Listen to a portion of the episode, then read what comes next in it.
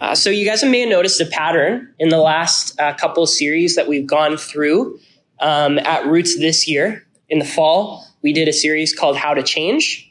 And we just finished a six week series through prayer, and that's not by accident. Uh, the pattern we've kind of been trying to keep to this year is covering some basic topics. Uh, and the reason is because, um, regardless of whether you grew up in the church or you've never been to church before, uh, there's certain things um, that Christians or people who know about Christianity will talk about a lot. Um, but just because we talk about them a lot doesn't really mean we understand them super well. Um, and it doesn't necessarily we mean or understand what the Bible means when it talks about the same question.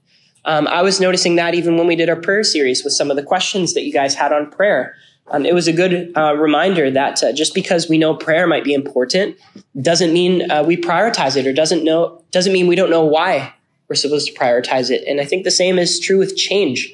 Just because we know we're supposed to change, we can sometimes think that uh, God doesn't love us unless we change, or um, there's certain things we need to change before we change our heart, like our behavior, for example. And so um, that's why it's the job of the church and the pastors at the church to be able to help you guys navigate your Bibles so that you can see this uh, when you take this home and read it yourself, that you can get the same information that God wants to communicate with you about some of these basic topics.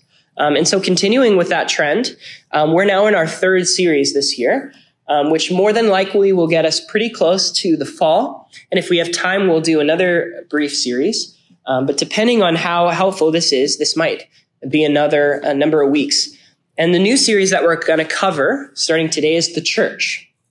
Uh, the church is probably one of the most important topics, in my opinion, um, that you could possibly cover after the doctrine of God and the doctrine of salvation, and probably um, a couple others as well.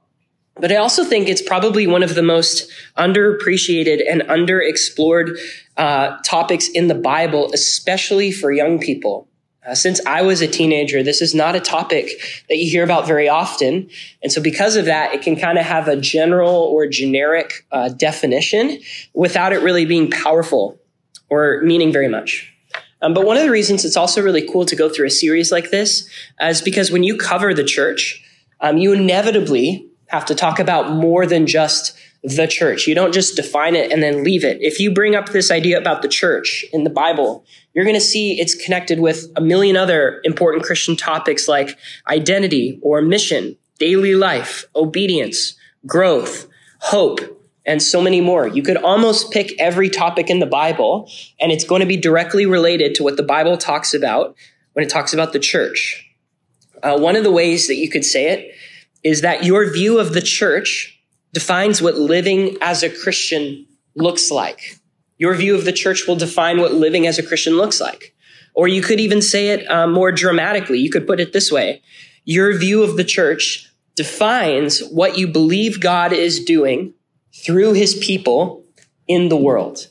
Your view of the church defines what you believe God is doing through his people in the world. And so this is some of the couple of the important reasons why we're trying to do a topic on this. But um, honestly, in this culminating in an actual series for a year, there's at least two other reasons, important reasons why um, I think this topic is so important for us to cover in youth ministry. Uh, here's the first one, which is that there's a lot of misunderstandings about the church. Now, what I mean by that is you guys live in Orange County, and if you guys don't know, Orange County has a million different kinds of churches. There's really, really big churches that are globally recognized uh, throughout the whole world that are here, that are close to here. And then there's also tons of tiny little churches that are all around here. And especially for California, where churches are uh, normally a bit more rare than in other places in the world, Orange County, for some reason, is one of these places that just has a ton of churches. And in a lot of ways, sometimes when you talk to even non Christians, they have a generally positive view.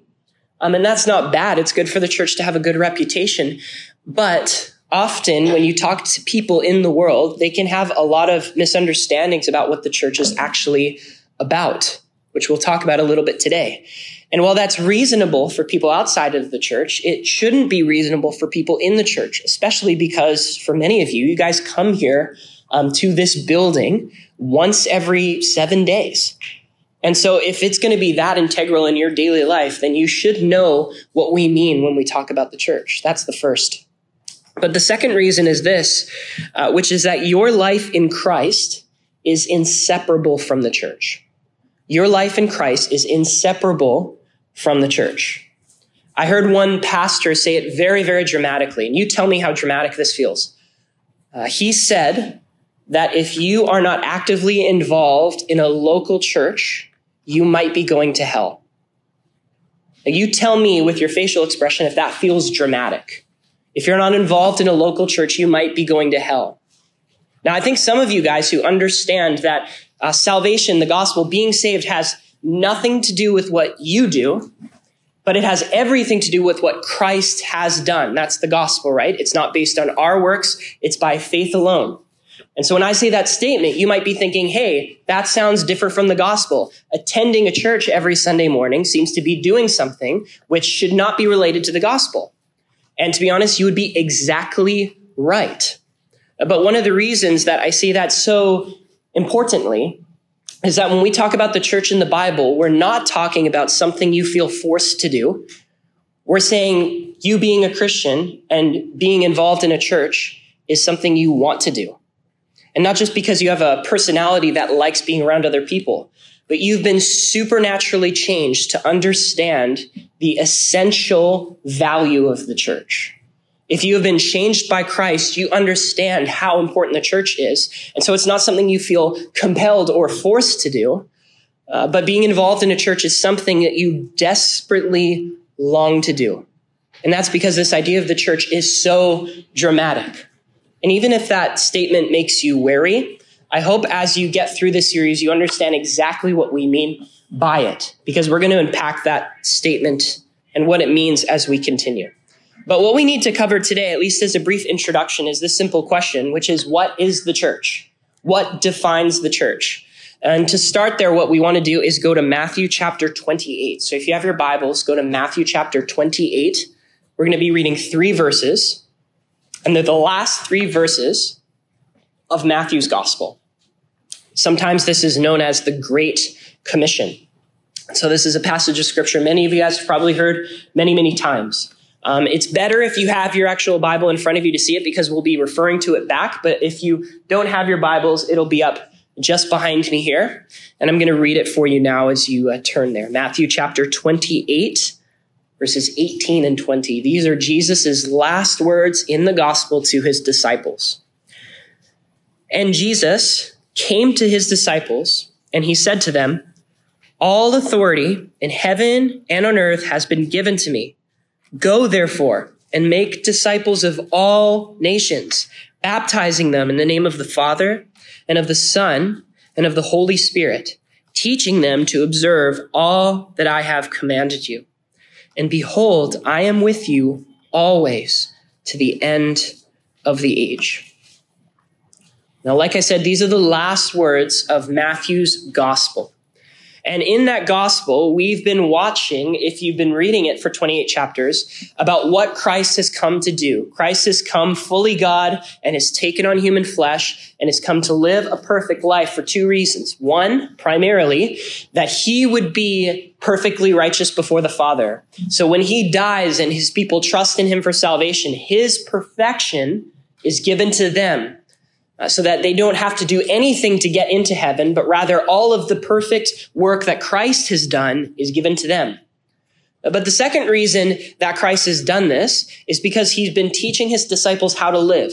Uh, so much so, so important is this in Matthew's gospel that one pastor I read said that one of the primary themes in Matthew's gospel is discipleship, which is what it means to follow Christ. And of course, you have to look at what Christ did in order to see that discipleship is important. And now when he gets to the end of the gospel, after he has lived this perfect life and then died an innocent death and then was resurrected to prove that the gospel is actually complete, he then tells his disciples something really important. Uh, which is that they need to go and tell this mission to everyone. Just because Christ has completed the gospel doesn't mean everyone in the world knows about it. So they are given the primary mission as a Christ follower. And it involves four things because there's four verbs in this text. These are the four things. Number one, they have to go. Number two, they have to make disciples. Number three, they have to baptize those disciples. And number four, they need to teach them and specifically teach them to observe everything Christ commanded them. Now, these are four things that Christ's people, not just his disciples, but everyone who believes in Christ is called to do. However, if you knew Greek and the Greek grammar, you would know that one of those verbs is the main verb and the other three are wrapped around that and describing the main verb. And the main verb, as you can see highlighted on the PowerPoint, is this idea of making disciples. Now, a disciple is a follower and a learner. And so when Christ is saying to his disciples to make disciples, he's describing what it means to be a disciple, which is to make more disciples. And when he explains that, he says that means it involves at least three things. The first thing is you have to go in order to make disciples. Now that's really radical because God's people in the Old Testament weren't necessarily called to go. They called people to come, to come into Israel and become culturally an Israelite in order to understand who God was. But now it's the opposite. Now God's people are called to go all over the world, he says, to all of the nations. So that anyone, whether they are Jewish or whether they're Gentile, which is a non-Jewish person, everybody is allowed to be a Christ follower and anyone can become a Christ follower. But first, his disciples need to go. But the second thing they need to do is to baptize them. And what he doesn't mean is you need to go and make sure you put people in water, then pull them out. What he's saying is they need to experience change. That's what baptism is. It's representative of something. What Christ is saying is you need to go out to the world and you need to understand that people can change in Christ. When you come to Christ, you come as you are, but you don't stay as you are because Christ changes you so that supernaturally you can only, not only believe in him, but you can become like him, not perfectly, but obediently that you would understand he's the perfect model of human being. And we represent that as we baptize people. They die to their old former way of life and they are raised up to new life in Christ. So disciples need to go and they also need to baptize. But there's a third thing they need to do, which is to teach. And that verb to teach isn't go teach them the gospel and then bail. It's a continuous idea. They need to be continually taught. They need to keep looking at Christ. They need to keep learning about Christ. They need to keep seeing what it means to not only obey, but to find joy in Christ alone.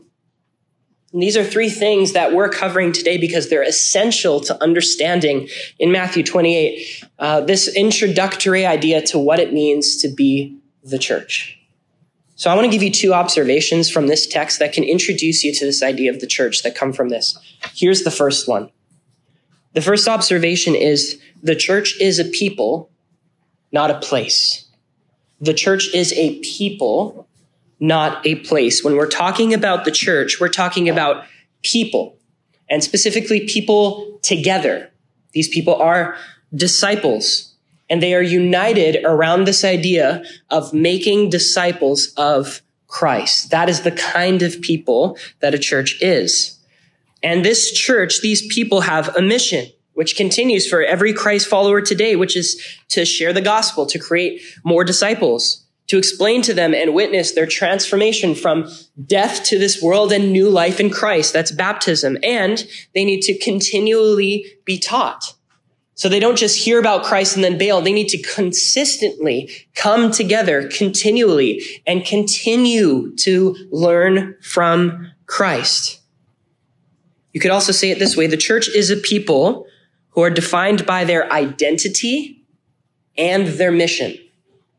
So another way you could say that is the church is who people are and what they do. That's what makes a church a church.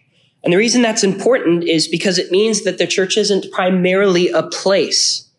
When we're talking about the church, we're not talking about a building even though we use that as shorthand, which makes sense. And when we use it as shorthand, we know what that is. But it's important to know that the importance, the spirituality of a church is found in the people who gather in the place, not the building itself. You know, I don't know if many of you guys know, but 70 years ago, this place was an ice house. Actually, one day there was a man who knocked on the door and he explained to us um, that this place was actually owned by his dad. His dad used to own this place. They used to store ice in it. And only about 30 years ago, this place was a nightclub. Um, they used to have a lot of really famous rock bands who would play in here randomly. So there's nothing supernatural about this building. If there was, then we'd be in a lot of trouble based on this place being a nightclub. Uh, but that's not the case. The only thing spiritual and important about this place is the people who gather in it. It's kind of essential to know that too, because the early church didn't have a place to gather. They gathered in different people's homes, or they found other places where they would switch and continually go to different places, but they remained a church. One of the ways Christ puts it later is where two or three people gather in my name, there I am also. So the church's ability to be who it is in Christ and to fulfill Christ's mission is when it gathers together, not where it gathers. And now, if you really want to understand this a little more deeply, you can break it down into many different categories. And there's at least one way that you could break this down, this idea of the church as a people. And that's to talk about the universal church or the local church. Raise your hand if you've heard those terms before universal church and local church.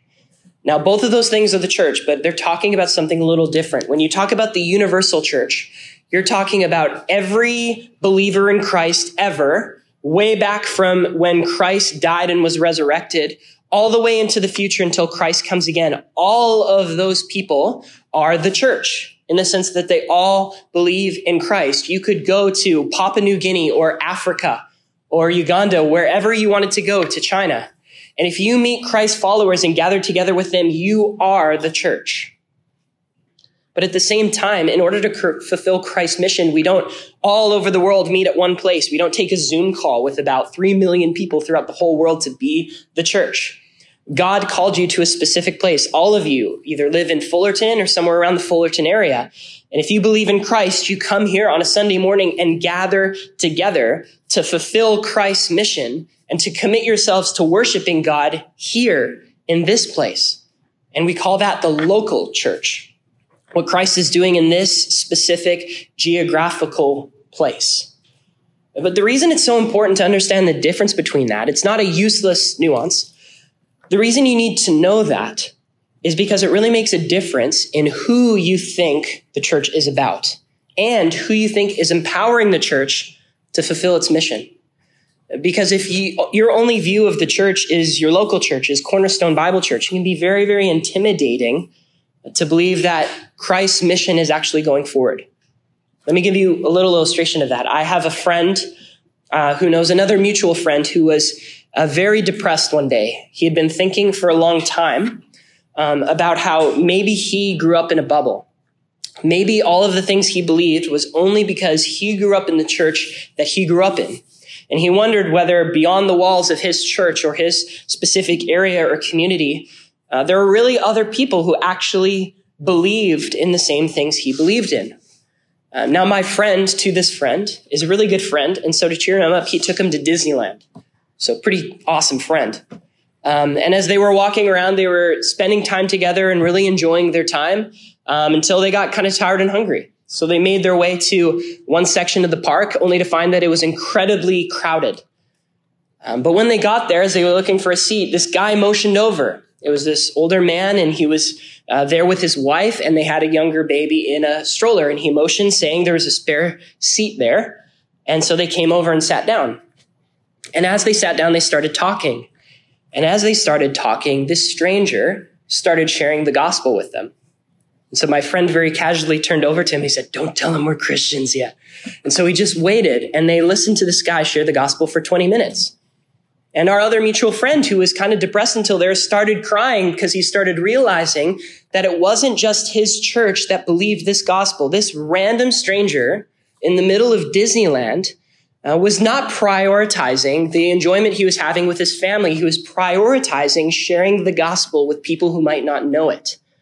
And even though my friends didn't know it, it was amazing to see that it's not humans who are primarily sharing this message as the ultimate means of salvation. It's Christ all over the world, and even in Disneyland, with a stranger who is making sure that people come to him. And the other way you could say that is Christ himself is building his church.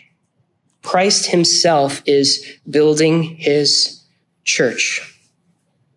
In Matthew chapter 16, uh, one of the most important passages in scripture is explained, which is that Christ is talking to a multitude of people and he asks, Who do you say that I am? And they all start throwing out ideas. Maybe he's a prophet, maybe he's a, a new leader. Uh, but Christ turns to his own disciples and he says, Who do you say that I am? And Peter, who's kind of the leader in this 12 person friend group, he says, Well, Jesus, you are the Son of God.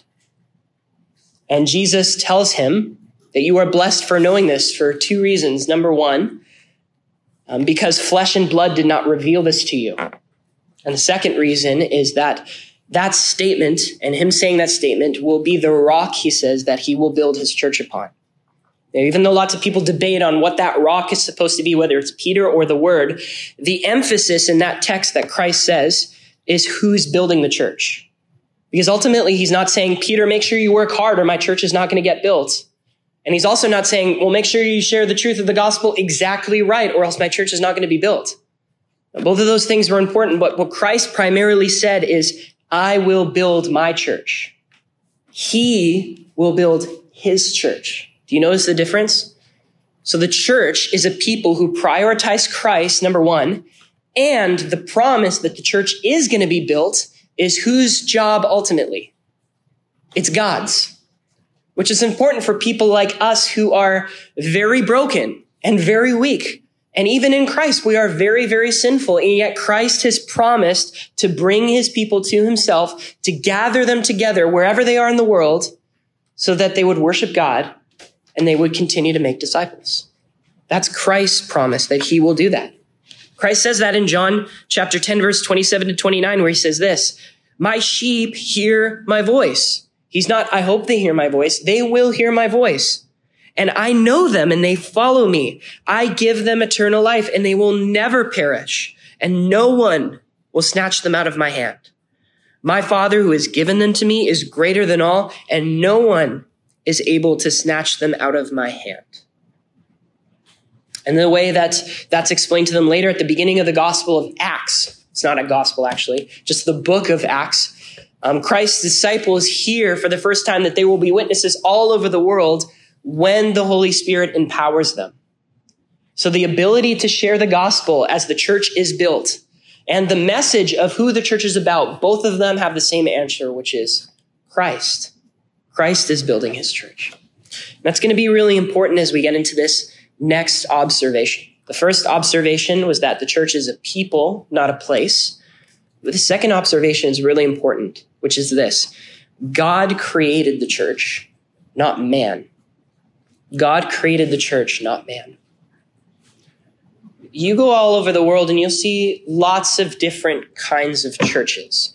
You'll see churches that like certain music and ones that like other music. You'll see churches that had to find a building and you'll see churches that had money to build their own building. You'll see some churches in parts of the world that are mainly the same ethnicity, but you'll see many churches all over the world that are full of many, many different kinds of ethnicities. There's lots of different ways and places that the church can look and be.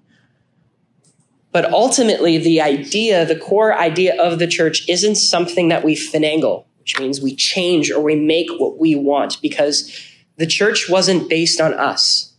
Many groups in the world base their gatherings on what people say. Uh, the Catholic Church creates the church based on what tradition and the Pope say is right. Uh, different cults base all of their ideas on what one person says, but ultimately the authority for the church to look a certain way has one author, and one leader, and that's Christ. And you'll see that actually at the beginning of the section that we're in in Matthew when Christ says, all authority in heaven and on earth has been given to me. So God the Father sent Christ not only to save us, but to give him continual authority as we are saved throughout the world. Christ has authority to explain to the church what it should look like, how its people should live, what they must believe, and who they should be. And we don't get to change that. And as we talk about this a little bit, I hope you understand that's a really, really good thing. Because the question is, if we're talking about that, why is that important? And part of the reason it's important is not only because we, we have to get rid of this mistaken idea that we can make the church absolutely anything we want it to be. But we have to understand it this way, the way uh, when Pastor Alistair Begg said it. The church is not man's invention, but a divine institution. God created one institution, and it wasn't our government, it wasn't our post office, it wasn't a sports club. The one institution God built was the church. He created to, to do something different than any other institution in the world, and He created His people to do one thing that is more important than any other thing. Churches can get involved in many, many good and different things, and those are awesome. But the church is supposed to be devoted to one thing, which is making disciples that would worship God through Jesus Christ. That is the main mission of the church. But there are other reasons why this is so important. And another reason that this is really important is because if the church doesn't constantly remind itself that it's about Christ, then the church will inevitably become about us. This is the way that humans work, um, especially humans, even if they're saved in Christ. If we don't remind ourselves that church is about Christ, we will accidentally think we can make it about us and whatever we want it to be. And unfortunately, there's many, many churches in this world and even in Orange County um, that believe that the church can be about all sorts of different things. If you go to all sorts of different churches that are all around us, you can see that they start to become about many, many different things. Uh, some of them look like counseling centers. Some of them look like a concert. Some of them look like self-help seminars.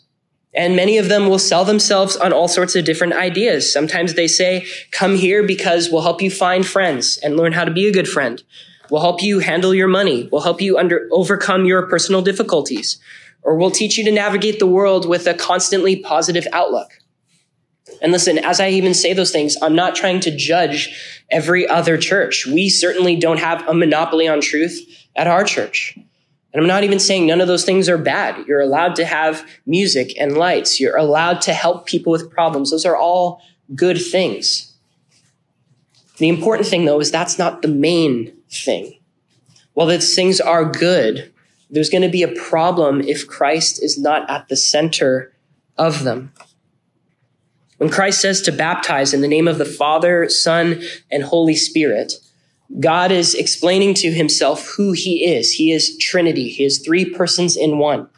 And what he's explaining in that idea of changing and learning about Christ constantly is the church is the place that understands who God is and who God is shapes who the church is.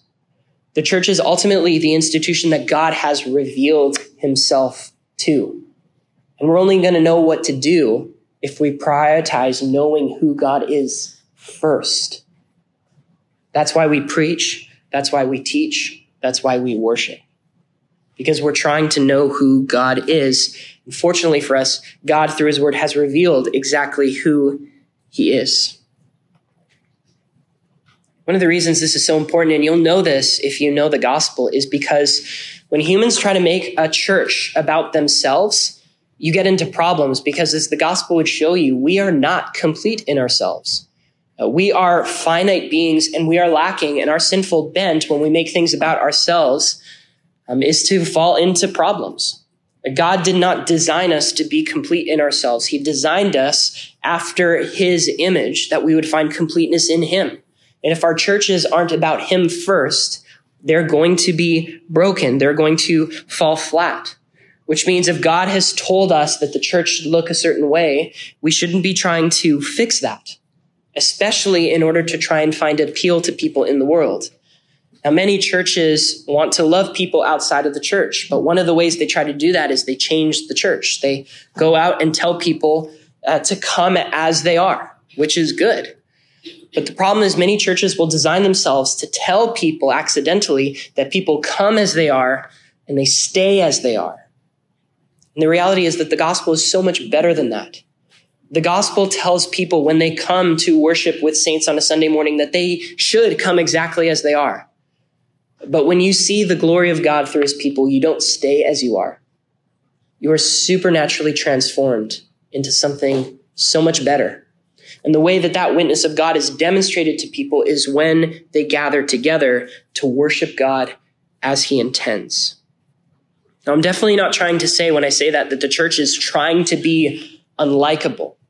Uh, the church wants to reach out to people, but we're not going to be able to show people how the church is different if we make it about something other than God intended. The true church prioritizes worshiping God rather than ourselves. Because when we do that, we see how amazing God has designed the church to be. The church doesn't need fixing because God is not the one who needs fixing. We are the ones who need fixing. And that's why all of the goals, all of Christ's mission for what the church must be goes back to a right understanding of who Christ is. Look at the commands. Christ calls us to make disciples. To make disciples of who? Not us. Because if you go to any church, you are going to meet broken, weak, and sinful people. But the reason we can be extraordinary is not because of us, but who we are disciples of, which is Christ. Christ has been given authority to be the head of the church. And as we follow him and point people to him, we make real disciples who are changed by him. That's also why we baptize. Ask yourselves the question, who are we baptizing them in? It's not so they would change to be part of our personal preferences. They are supposed to be baptized in the Father, the Son, and the Holy Spirit. Why? Because that's exactly who God is. And it's who we are changed to know in order to worship who God actually is. And then look at the other commandment to teach them to observe all that Christ commanded. Why are we supposed to obey what Christ commanded? Because Christ was fully divine and was the perfect human being. So Christ never did anything wrong and never sinned and is therefore the perfect model of obedience. So perfect, in fact, that we rest in his perfection in order to be right before God in the first place. Now we are called to change in the church, but we are not changed so that we can be saved. We are saved and therefore we change.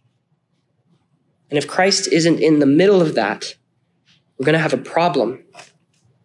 The more that the church understands who God is, and the more the church understands the gospel that saved us to understand who God is, the more we worship joyfully saying, God is God and I'm not. If you want affirmation of this, then read 1 Corinthians chapter 1 when Paul explains who exactly did Christ save? Because he didn't save the strong. He did not save the wise. He said Christ came to save the low and the weak and the foolish and the despised. Why? So they would boast in the Lord. Christ is the one who has ultimate care of the most vulnerable, the weakest. And if you are a Christian, you know that that was you. But Christ did that for a reason. Because the more that Christ can demonstrate in light of his glory who we are in this church, the more we understand how great he is and how good he has been to us. And again and again and again, this all falls apart if a church is not God centered and Christ centered. I like how Paul continues that thought in 1 Corinthians chapter 2 verse 8 where he says this, we impart a secret and hidden wisdom of God which God decreed before the ages for our glory. That verse is packed, saying so many things. One thing it's saying is that God has all wisdom. Then it's saying God gave us that wisdom in the church that we're not wise in ourselves, but as we turn ourselves to God, we have divine wisdom, not only to navigate life, but to see what God is doing in this world. One of those things he was doing is that even before the world began, he had this idea for the church. And that he explains that's all for our glory. What does he mean? He's saying that it's our glory to worship God's glory that we would understand the weightiness and significance of the church as we understand God's glory in who he is and what he's done to save us. And ultimately, when that happens, and as the church rests in that, it creates a kind of culture that is so much deeper than you would understand if you didn't look to Christ. The example of this I was thinking about is that, as many of you guys were saying when we came in, myself, Ashley, and a couple other friends were part of a proposal yesterday. Uh, Matt as some of you guys know, proposed to McKenna yesterday. Spoiler alert, she said yes. It's good to know. Um, and one of the things we had to do is we learned a song that we sang in Korean. Ashley learned a lot more Korean than I did. I only had to learn four words, and I'm very thankful for that. But as we heard, first heard the song, we are kind of like, oh, this is a fun song, kind of like hopping along. It's kind of cute and bubbly and fun and that kind of stuff. But Matt very quickly told us, he's like, no, this song's actually like really, really serious. The reason I didn't know that is not only because I don't know Korean culture, but I don't know any words in Korean. I can say hajima, which means stop it. I can't say anything besides that. And because I'm not involved in that culture, I, I don't know how deep that song is, but after hearing and listening to the song about a hundred times to prep for this proposal, it was very, very easy to get emotional by the time the proposal came. And it wasn't just because of the proposal itself, which was very emotional, it was because I understood the song better. I'd listened to it so many times and Matt had explained so many pieces of it and parts of it that I started to get involved in the culture through him. And in a much more dramatic way, the church is called to do something also, something very similar. The culture of the church becomes what it is through Christ. And even as you come to the church, you'll notice very, very many weird things that start to change the more you're in the church. When I was younger, there was a song we used to sing a lot. It's called There is a Fountain Filled with Blood.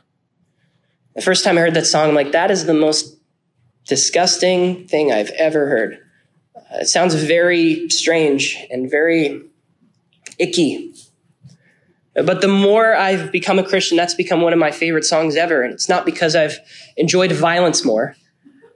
Uh, the reason I've started to enjoy it more is because I understand that Christ needed to die a violent death at the hands of people who hated him for no reason in order to save me, someone who is just as prone to hating God and wanting to violently kill him as them. As we look to Christ and we see what Christ has done for us, it starts to reform not just who we are, but who God is. And as that church is seen in light of Christ and follows the pattern that Christ decreed, it starts to be something that Spurgeon once called the dearest place on earth. And as we'll see as we continue this series, that's definitely not because of us. It's definitely not because we are awesome. It's because of the awesomeness of the person we revolve around. And so as we close today, we're really just trying to introduce you to this idea of the church based on those two things. When we're talking about the church, we're talking about a people, both universally and locally. But as we talk about the church, we're also talking about an even greater idea, which is that these people have been put in this place and have gathered together for this reason because of God's design. And it's not just a design that will end here, but it becomes a picture of something much, much greater something that eternity is going to look like. And so as the church actually follows the model that God designed, and actually follows his pattern, it starts to demonstrate not just a nice or kind culture, but a culture that gives us a glimpse of heaven because of the one who owns heaven and has brought us together for a very specific person. To give you a spoiler alert for where we're going to go, there's going to be a very central idea that's going to guide this study, which is this. The church is going to know its mission when it knows its identity. Just like I said when we opened this message, the church is going to understand what it needs to do when it understands who it is. Not just you as a Christian yourself, but when you gather on a church on Sunday morning or you even come here for roots, if you are saved with other saved people and you come together, you are doing something. And what you are doing is influencing not just who you're reminding yourself of your identity, but what you are then called to do, both when you are together and when you go out and are apart. The church knows its mission when it understands its identity. And to give you a glimpse of why this is so important, let me end with this verse in John chapter 17, verse 26. This is Christ praying for the church uh, before he goes to die. And this is what he prays to the Father. He says, I made known to them your name, and I will continue to make it known that the love with which you have loved me may be in them and I in them. You know why Christ built the church? This verse reveals to us one of the reasons is so we would experience divine love you can start to understand the dramatic nature of that first quote that I told you about the correlation between being a Christian and going to church and going to hell when you understand this. God's love is demonstrated in the church. Lone Ranger Christians don't want to be apart from divine love. They want to experience divine love, not just from the gospel, though primarily so, but also through being with saints who understand divine love in Christ and therefore have divine love for each other. The kind of love that Christ has given us comes out of us when we gather together, and it goes out of us when we go apart to bring people in that they would see that divine love. And the only institution that has done that is the church. And that's why this is a doctrine you have to carry with you, not just when you leave here today, but when you go to your sports teams, when you go to college, wherever you are going, you must be part of the church. If you're not, you're not just missing opportunities to be well taught. You're not just missing opportunities to grow. You're missing opportunities to understand who you are, your mission, and to experience the supernatural love of God for you and how that can empower you to be used for God in the world. That is why the church is so important. And that's just an introduction to this because as we go for the next five weeks at least, I want to give you five descriptions of who the church is, their identity. And we're going to be looking at Ephesians chapter two for that primarily. And as we go through those identifiers, who the church is, we're also going to look at how that affects what the church does.